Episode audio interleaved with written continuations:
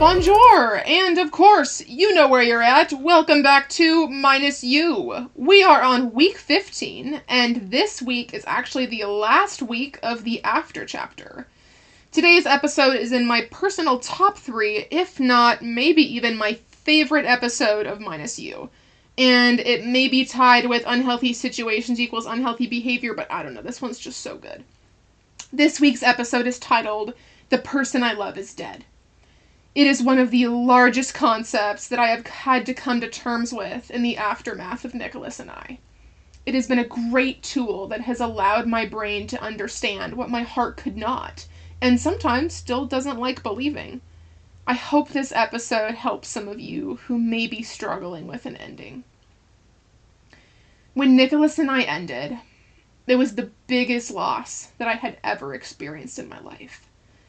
I've said it before, and I guess I'll say it again.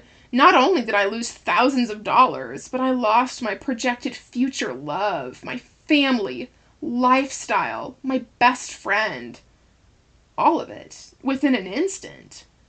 Of course, it was devastating, and sometimes still really sad and hard for me to think about. Now, Nicholas and I were and still are thousands of miles apart, and we don't speak.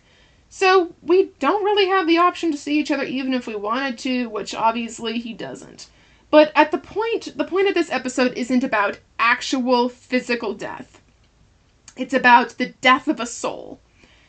A death that is arguably matched by the grief of an actual physical death. Now, here's an extreme example of what I'm talking about.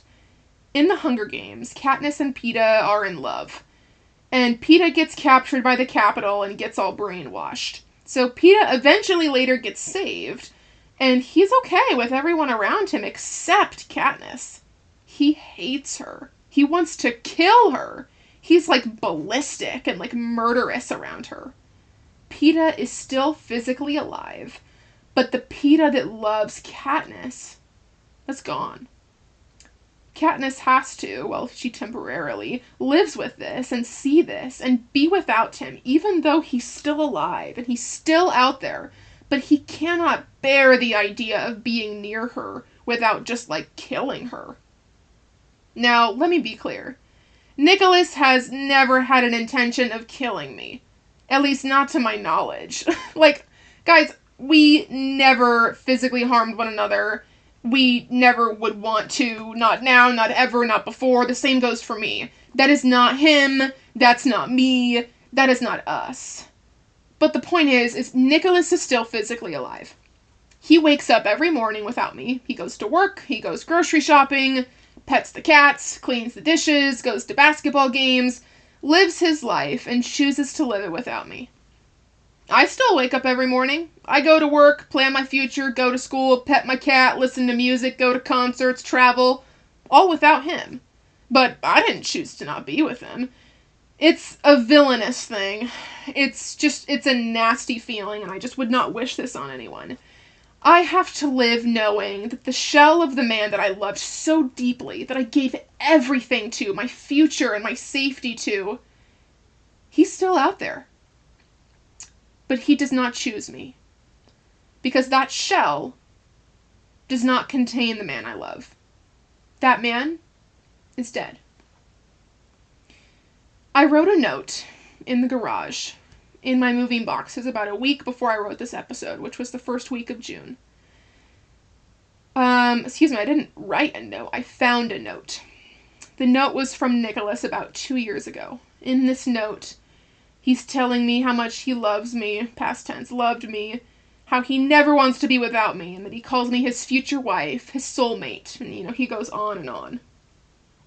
What was really beautiful, those words, but it doesn't exist anymore at all. That Nicholas would have never given up on me. It actually said that in the letter, that he would never ever stop fighting for me or give up on me.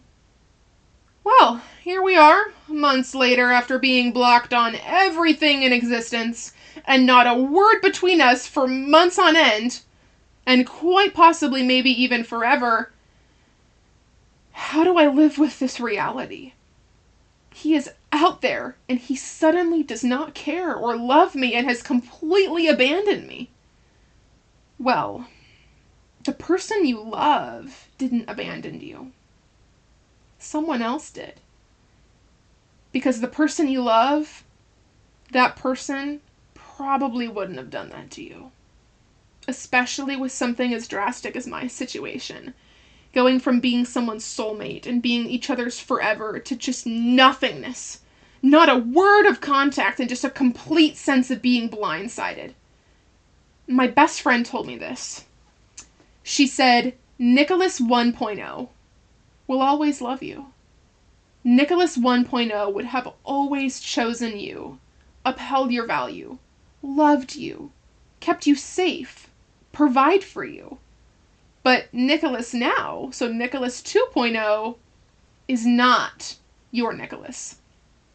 Nicholas 2.0 is materialistic, shallow, career and money hungry, and has transformed his, trior- his priorities very suddenly, rendering me useless.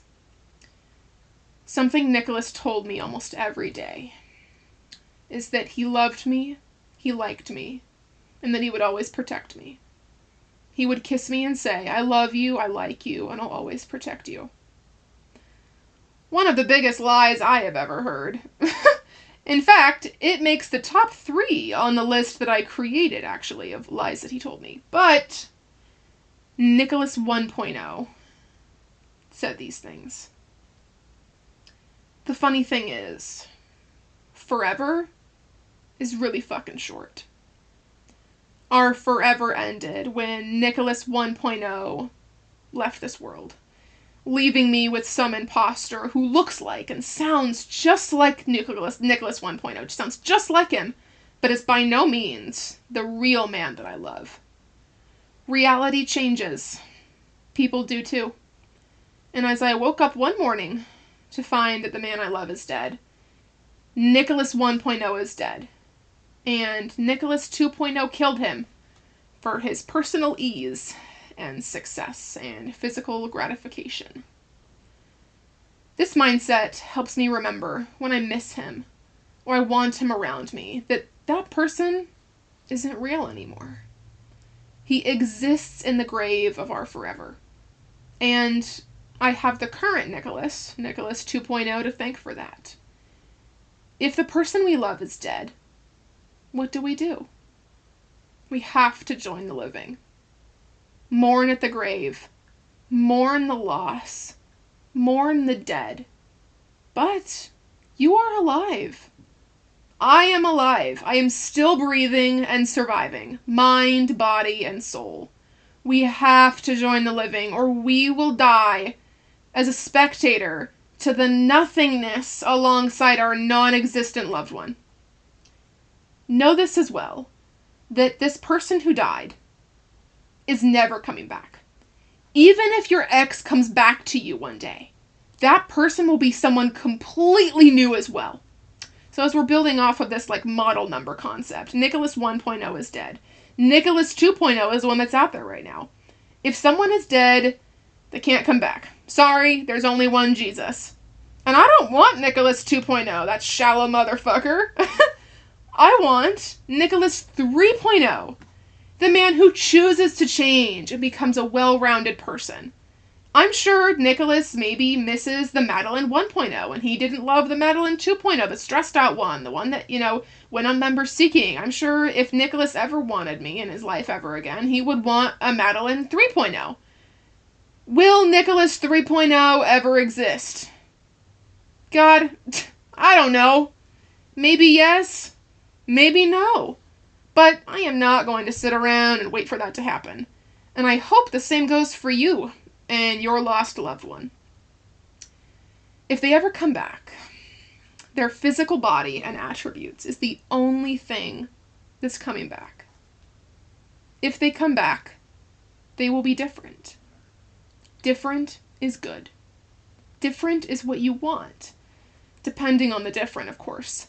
If something or someone is meant for you, I can fully believe, I fully believe that it will be yours. What length of time will it take for that to be yours again? I don't know. I can't even tell you if it will be yours again. I can make guesses, but you know, why do we do that? We have all seen how quickly life changes, so guessing is pointless and more importantly, a waste of your time and your energy. If they come back, the shell of the person will be the same, but the soul, the soul will be new, which is such a beautiful thing because it's actually going to give you both the chance to fall in love with each other again as the new people that you are. Because remember, if that day comes, not just they will be different, you will be different as well. I am very different from who I used to be, and I love that. I am no longer weak, dependent, scared, or begging for respect and value. In fact, as I was writing this episode, I was on a plane. I just did my first solo trip on a plane across the country, and I wrote this episode on that trip. I could not travel alone for two years. Look at me now. This is just one thing that has changed. Change is uncomfortable, but it's good. Not just for your potential reuniting, or for this new relationship that you'll get in the future with a different person, but for yourself. For couples, my advice is kind of the same. You must acknowledge that people change. But that does does that change eliminate your value to this person? If it does, you may want to reevaluate and have some really tough conversations. The bottom line is is that you will become so many versions of yourself throughout life. And that's everywhere. My hope for you is that in your change in life and in your relationship, it does not disvalue that person who loves you. Personally, I have been asking God in the last few months to only give me things that are meant for me. I have no interest or motivation to receive things that are a waste of time and that do not propel me, personally, further. I recommend asking for this as well. It has been a relief to me as I see my life shift and opportunities kind of come in and out of my life. As I have seen myself not get what I think I want to receive a better fit within a time later. This also applies to your partner. I do not want Nicholas 2.0 around me. I ask God to not give Nicholas to me unless he is the one for me and he has become a better version of himself. I have no interest re entering a cycle with someone who puts me last. I want the same for you too.